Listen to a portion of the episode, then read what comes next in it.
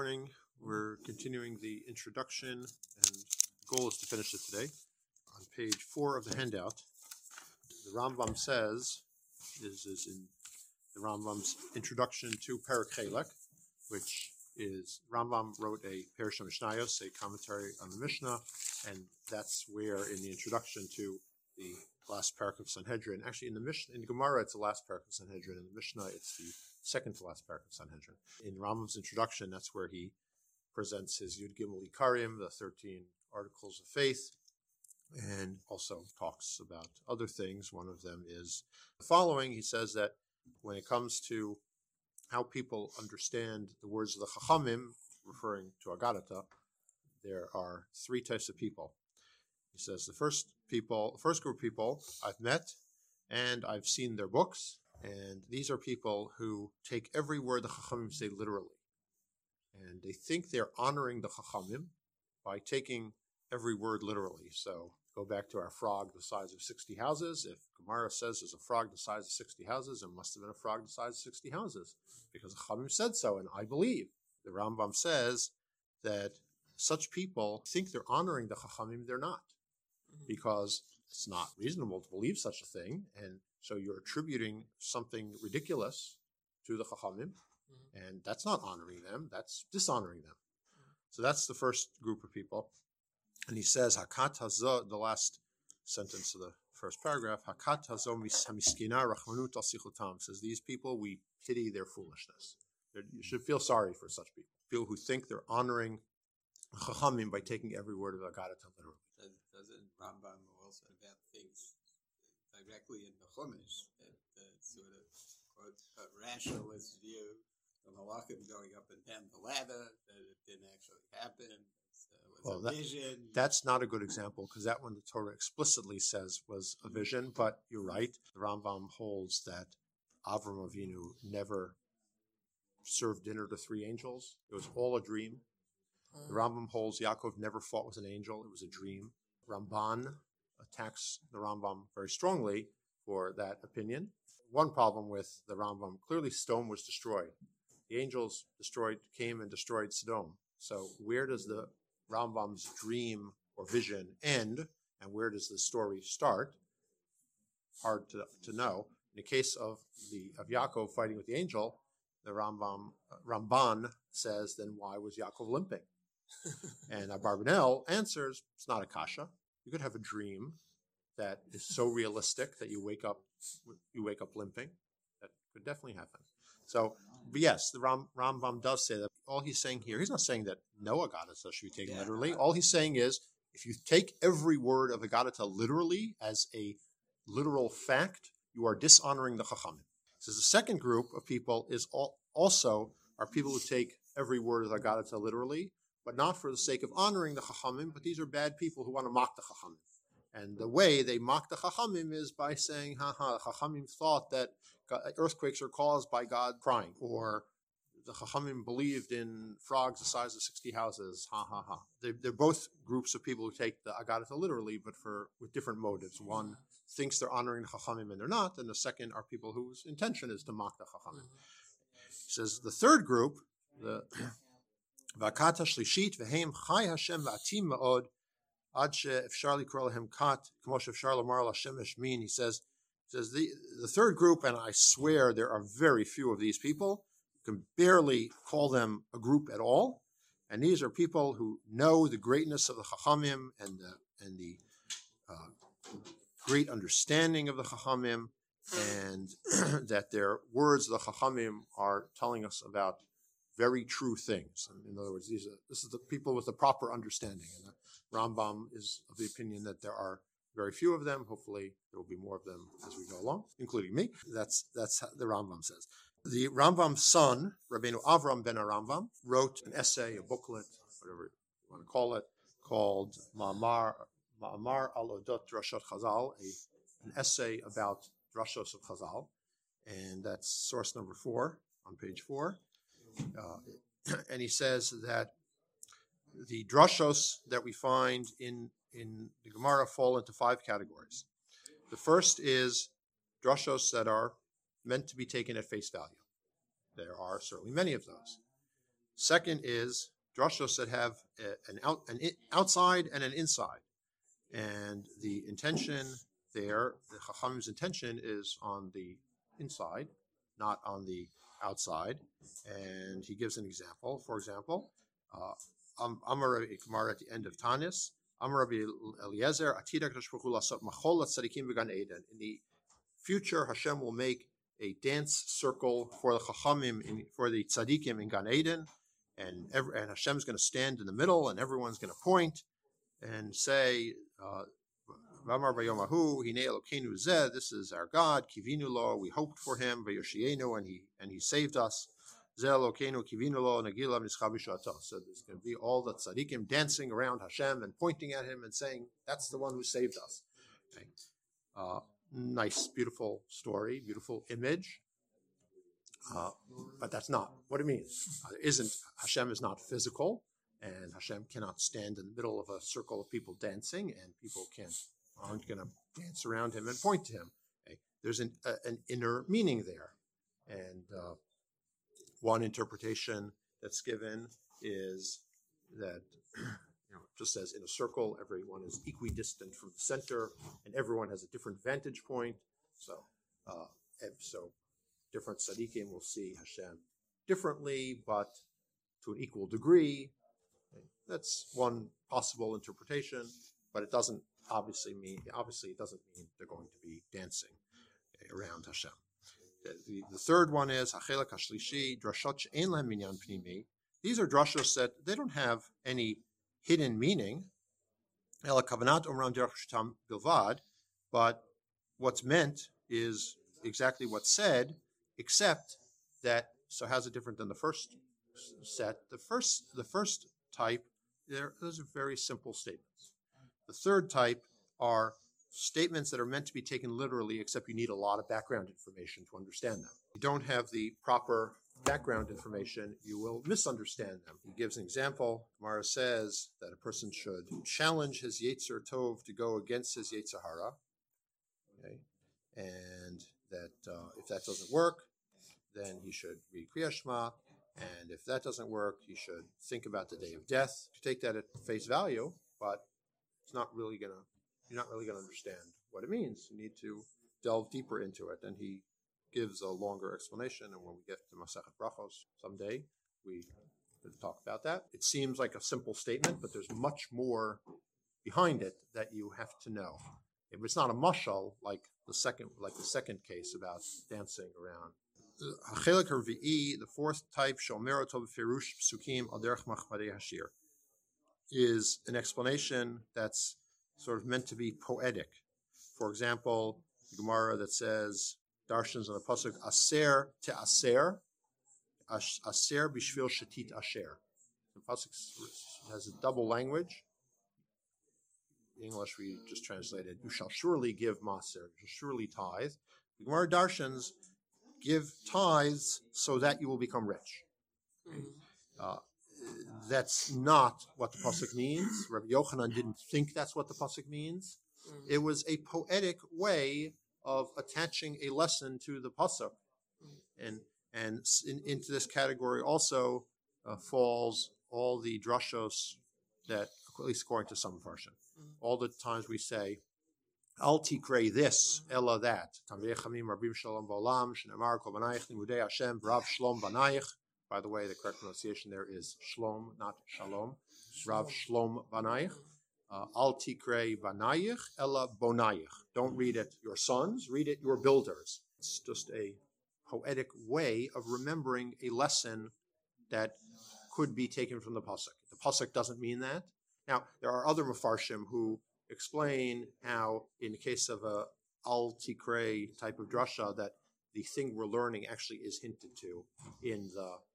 Uh, it's not a random, you know, changing the words, but there's actually a a deeper connection between them. But some of Farshim learn no, it's just there was a nice lesson to be learned. They wanted to attach it to a pasuk so they would remember it, and this is how they attached it to the pasuk through through these poetic means. The fifth type, he says, of drushos are drushos that are obviously exaggerations. For example, Mara says from the word Eitzel to the word Eitzel, referring to two psukim that have the word Eitzel in them, there are 400 camel loads of drushos. There are so many drushos to make on that set of psukim. If you would load them all up on camels, it would take 400 camels to carry them all. That's just exaggeration. I was saying that Rashbam in Bavasra says that when the Gemara uses the word the number 300, it's usually an exaggeration. We find the number 400 also is used. Uh, the, there was an earthquake, and Eretz moved 400 almost 400 meal in this direction and 400 meal in that direction. A, uh, a meal is roughly a kilometer, so it would be 250 miles in each direction. It's an exaggeration. It's a figure of speech. Those are the, the five types of drushos that Rabbeinu Avram ben Arambam identifies. Ramchal, in his introduction to Agadata, he has a different breakdown in uh, source number five. The ways in which the Chachamim hid their words, they are different. One is derech hashalat mishalim. One is using mishalim. Hashini on the third line, who derech helim. One is to to hide. So the first one is parables. The second one is by hiding the conditions, the background information. And he says that this is done in halacha also. In other words, for example, we'll find a Mishnah. Mishnah will say what seems to be an absolute halacha, and the Gemara will say, Hacha b'mayaskinon, what are we talking about? In this specific case. And the same thing with Agadata. The Gemara might make a statement, seems like a general statement, but unless you actually delve into it and have or have the the keys that the uh, Ramchal referred to before, you're not going to know that this statement is meant to be limited to a very specific situation or to be talking about a certain background information that you need to understand it. If you know the proper limits of something, then you will be able to understand it. We'll see something a similar concept from Maharal uh, a little later this morning. Page five, back to Rabbeinu Avram ben Arambam, source number six. He said, so first he told us there are five kinds of drushos. Now he will tell us there are four kinds of stories in the Agadata. And some of them have, uh, the, the first one has, has four subsets. So the first one is, Achelak Arishon, Masiyot Shayu Vir'u Bolam, Kafi Mashe Timsautam Tuvim. These are stories that actually happened the way they are written. toilet, And they're brought for a reason. And the reason might be Haderach Harishon, It could be stories that you might learn halachos from. We said the other day that we don't learn halachos from agadatas, from stories, but the Maharatz Chayes, a long discussion about whether some Rishonim might disagree with that, uh, or whether they're only specific types of stories we don't learn lessons from. When I was in college, I took a Jewish history class, and the professor said, said every society has a, a flood myth. Right? And I said, doesn't that prove it's true? and she didn't like that. I was I was uh, in her doghouse the rest of the semester. Maharatz Chayes said there's no story that appears the same way in the in the Yerushalmi as it does in the Bible. Maharatz Chayes said not a single story story appears the same way in both places, but the conclusions are the same. So, so somebody who listened to the shiur online called me yesterday. The person who called me said, "Well, doesn't that prove it's a legitimate conclusion?" And the answer is yes, but you can't learn halachos from the details of the stories because the, we don't know if the details of the of the stories are correct, and and, and that calls so it calls the whole story into into question. Rabbeinu Avram ben Arambam though, is saying there are at least some stories that we could learn halachos from. Aderech Hashini, the second one is Humasesh in Yomad Toelet Midot Videyot. Okay, this, they're stories from which we learn good midos or bad midos. They're stories that teach us bad midos that we should not follow. Aderech Hashlishi, the third one is Humasesh Nomad Menu uh, Ikar Emunah, that teaches us principles of faith. For example, the story of Choni Hama'agel, who stood in a circle and davened for rain, and before he started davening, he told people, take your ovens indoors because they're going to melt when it rains. This teaches us to believe in the power of a tzaddik's tefillah. That's it's not one of the thirteen articles of faith, but it is it is a matter of faith to to believe that. Uh, the fourth one is Masiyot shnichtavu mipnei she'irabem devar pelav tema, uh, stories that just involve something wondrous that we want to record about the Chachamim, and he gives an example here that uh, Rabbi Meir and Rabbi Huda and Rabbi Yossi came to an inn, and Rabbi Meir asked the innkeeper, "What's your name?" And the innkeeper said, "Kidor."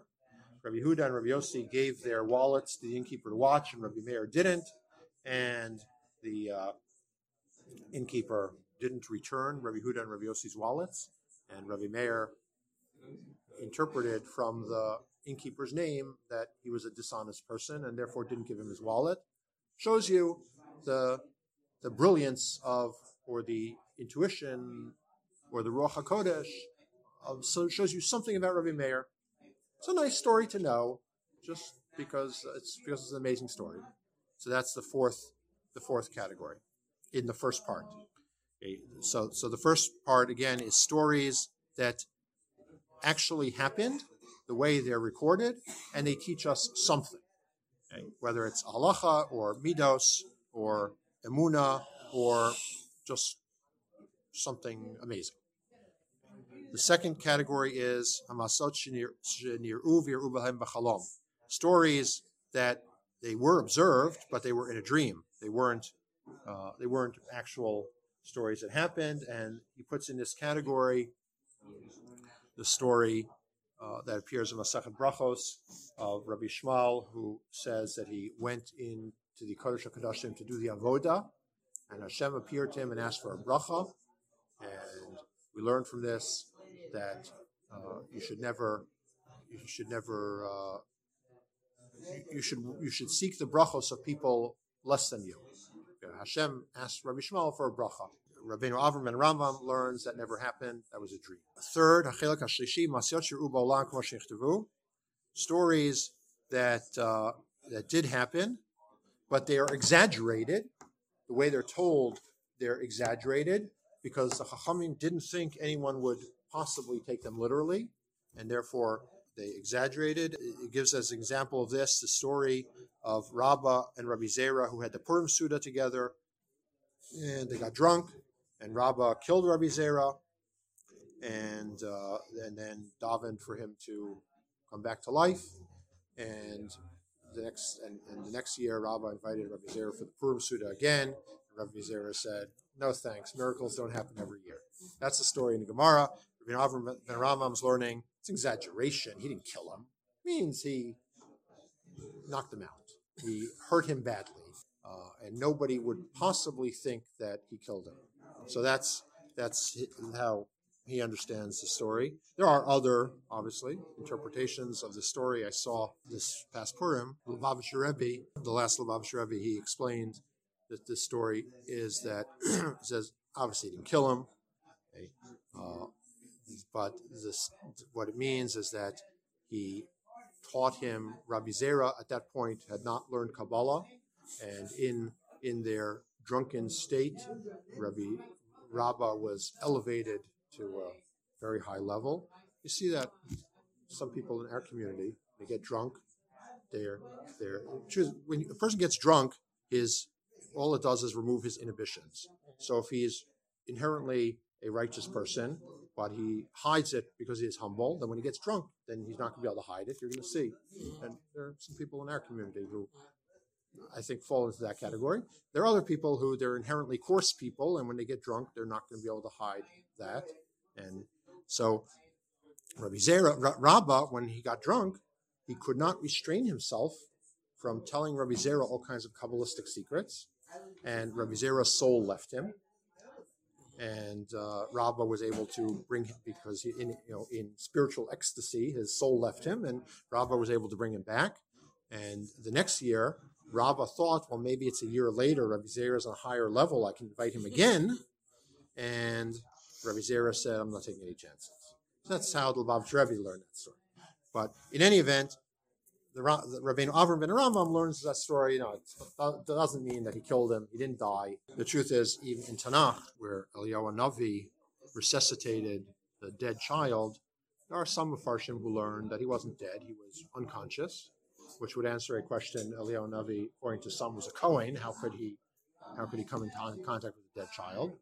Other Rishonim say that's absolute Amaratzus. The pasuk says he was dead. He was dead. And how did uh, either Eliyahu Navi wasn't a Kohen, or it was a case of pikuach nefesh?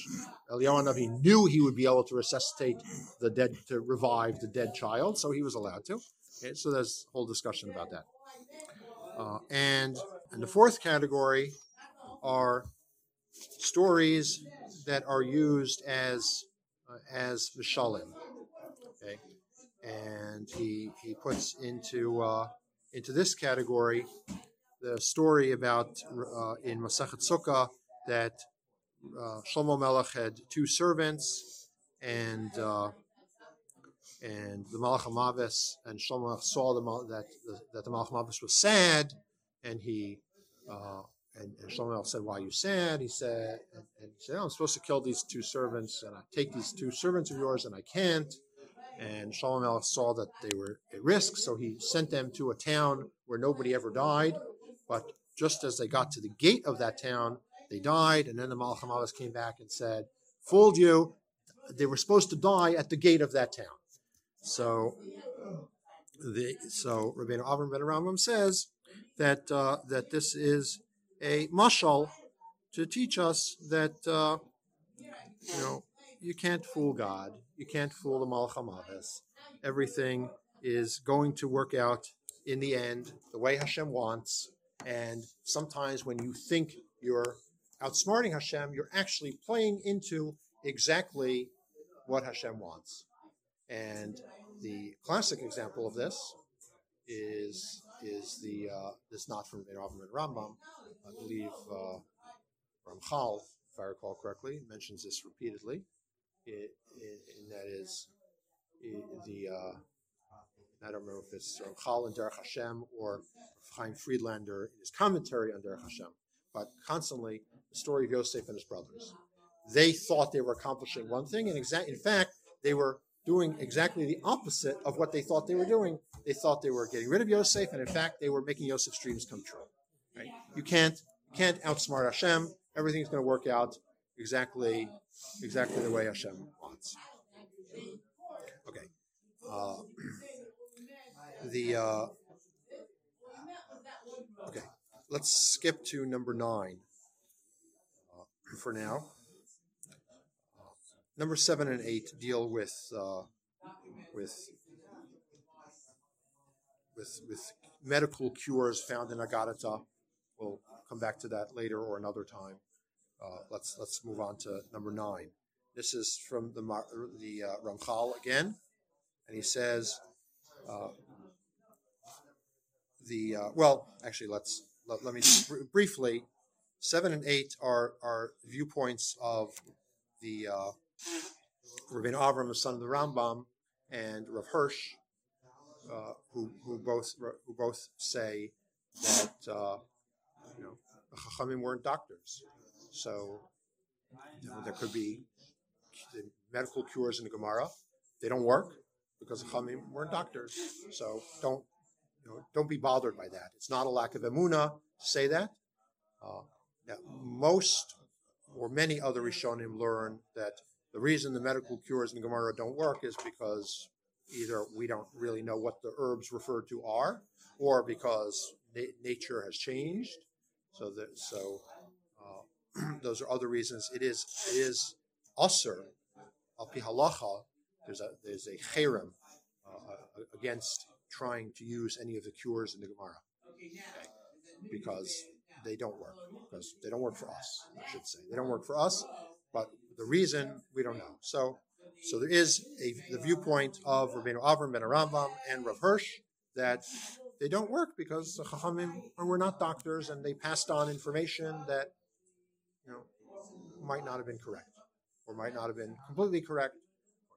Uh, the the Ramchal says that uh, the proper way to understand information about nature, uh, which seemingly would inc- include medical cures, is that the Chamim had a point they wanted to teach us. It is it is perfectly understandable that they would phrase their lesson in terms that people would understand in those days. Okay? If the facts turn out to be wrong, that doesn't take away from the lesson. The, the, they, they used a mashal about, so they, they, trying to think of a good example. He doesn't he doesn't give a specific example, but they used mishalim about sci- parables about science as it was believed in those days. Okay? Whether the parable two thousand years later is a good parable or not doesn't take away from the fact that the lesson is a good lesson, and and that could be and and and so anything they the Chachamim say about about nature, about astronomy. Uh, to teach us some lesson. That's how we should. The Ramchal says that's how we should understand it. The uh, I had a rebbe once who said similar some, something similar about pasuk says that Hashem is going to bring us back on the wings of eagles. Okay. Do we really think that we're all going to get on the wings of eagles and fly to Eretz Yisrael? No. The pasuk meant airplanes. But if Hashem, if the Navi had told people, or if Hashem had told the Navi, you're get on airplanes, they would have said, "Vos is an airplane," right? So Hashem used an image that they could relate to to teach a lesson that we're all going to come back in very quickly. Uh, not like in the olden days when you had to walk or take a rickety old boat, but very quickly we're all going to be in Eretz Yisrael as if we were flying on the wings of eagles. That's one. I don't know. I don't know if my Rebbe had, said that had a source for it or was his interpretation, but seems like a reasonable, you know, interpretation of of the pasuk. The uh, okay. the Rambam, in fact, writes in Introduction to Pirkei Avos. Rambam is describing, explaining what imagination is. He says, imagination is the part of your mind that sees things that could never exist, such as a metal ship flying through the air. Okay? So today, so some so some people want to say, you see how brilliant the Rambam is. He imagined a metal ship flying through the air, even though he said, but he, yes, but he says it's impossible, right? So, so certainly, the common person in the time of the Navi Shaya would have not been able to imagine a metal ship flying through the air and would have so so therefore you know they were told about the wings of eagles okay. so that's similar to the ramchal's approach Maharal has another approach sources 10 and 11 Maharal wrote a sefer called be'er hagola which is essentially the entire sefer is an introduction to agadata and it was written mentioned two days ago i think uh, Sefer Me'or Einayim of Rav Azaria de Rossi, and Baragola was in large part written in response to that because of certain attitudes that Rav Azaria de Rossi had towards Agadata. So source number and, and so source number ten, the Maharal says, the fifth complaint that people have about Agadata is that uh, that people complain about certain statements of, of Chazal. They seem to have no substance. They seem to be make no sense at all. And this leads people to give to mock the or to give incorrect interpretations. Okay, so uh, we will remove this complaint from people, and we'll we'll let you know. They should have paid attention. There, there are things that are that seem to be far from our understanding. They are written in a concealed way in their place. But if you look somewhere else, you'll find the meaning. We have an expression, divrei Torah. Divrei Torah are poor in one place and rich in another place. You just have to look. And in particular, okay, he says, look in Medrash, uh, look it's a well, Medrash Sefer Zohar. Look into Zohar, which he calls a Medrash, which is the Zohar is in, in the category of Medrash. Uh, it's just a very difficult Medrash to understand. Medrash Abahir LeRavin Chunim ben Akaneh, also another Kabbalistic Medrash. Ushar Sefer Chochma, other Sfarim of wisdom. In other words, if you don't understand the Agadata and it seems mysterious and doesn't make any sense to you, maybe it's a Kabbalistic secret. So that's one possible interpretation, and that could be applied as well to statements about science, statements about medicine. Maybe they're telling us something deeper, hidden in these lessons seemingly about science. And as we'll see in a second, the Maharal holds that Chachamim had better things to do than think about science, so they wouldn't have been telling us science anyway. Okay, that's source number eleven. Hatluna Shishit, the uh, the the four, sixth complaint that people have. They say that the Chachamim didn't have basic human knowledge, uh, such as basic scientific knowledge, and the reality is, Rak Dibru B'ayim V'tachlit Hazarut. I'm sorry, this is part of the complaint. This is also the Maharal. This is the same. That that was that was section five of the Be'er HaGolah. That was the introduction to section five, and this is the introduction to section six of Be'er HaGolah. The, the, he says that that people think the Chachamim didn't know uh, science, and if they did know, they they talked about it in a very strange way. Okay, so he says that's not right. Okay, and uh, can't be true because it's the opposite of what the Chachamim said. Emor lechochma chotiyad. Pasuk says in Mishlei, "Tell wisdom you are my sister." And the Gemara Masachet Shabbos says, if something is as clear to you as the halacha that your sister is prohibited to you, then you should say it. And if it's not that clear to you, don't say it. So how could the Chachamim, how could you accuse the Chachamim of talking about things they didn't understand? When Chachamim say, if you don't understand it absolutely through and through, don't say it. Okay? So it can't possibly be correct. Rather, he says, top of page six, Gvarni Berlecha, Kikosh Avyum the Zelach Shova Chachamim Kach, Zelmashim Matsu Divram Why do people think that about the Chachamim? It's because Chachamim seem to give reasons for natural phenomenon. For example, example we are we mentioned was, and this example he talks about here, is uh, that uh, eclipses of the sun are caused by four averos. And the, Mar- and, and the Maharal says that can't be true. I mean, on a physical level, because the Maharal lived in the 1500s, and he says you can calculate when there'll be eclipses of the sun. You can calculate it precisely. Okay? Maharal already knew that, okay? and surely the Chachamim knew that. That that it was a natural phenomenon. In this week's parsha, it says that rainbows occur to remind God not to bring a flood we all know, Chacham knew rainbows occur because the sun refracts through the humidity in the air in a certain way and breaks into different colors. Okay?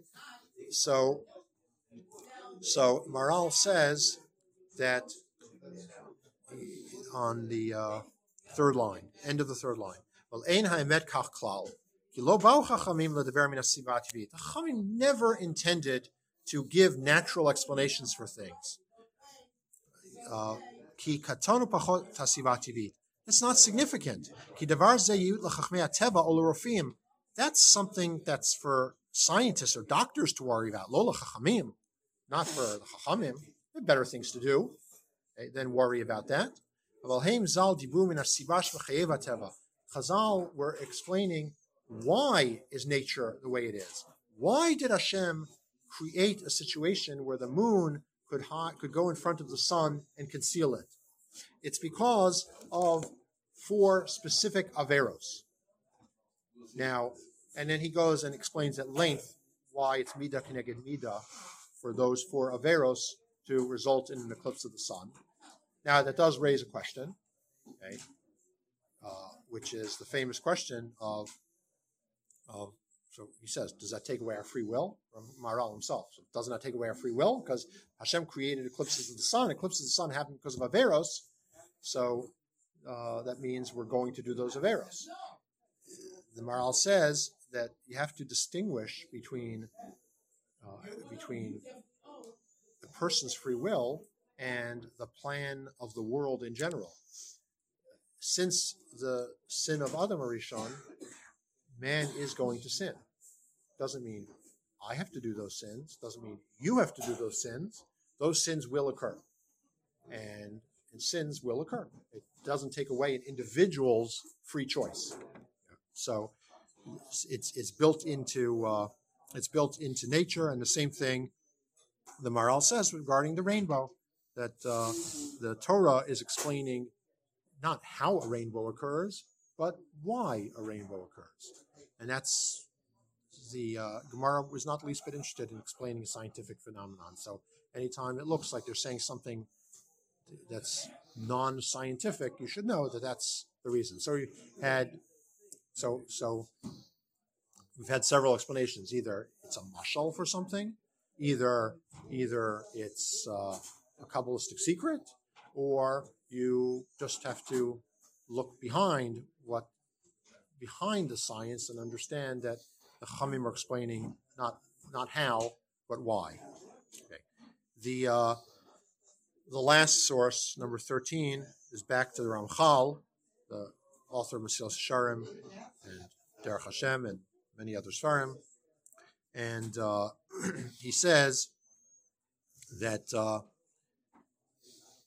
that uh, not everything should be taken at face value.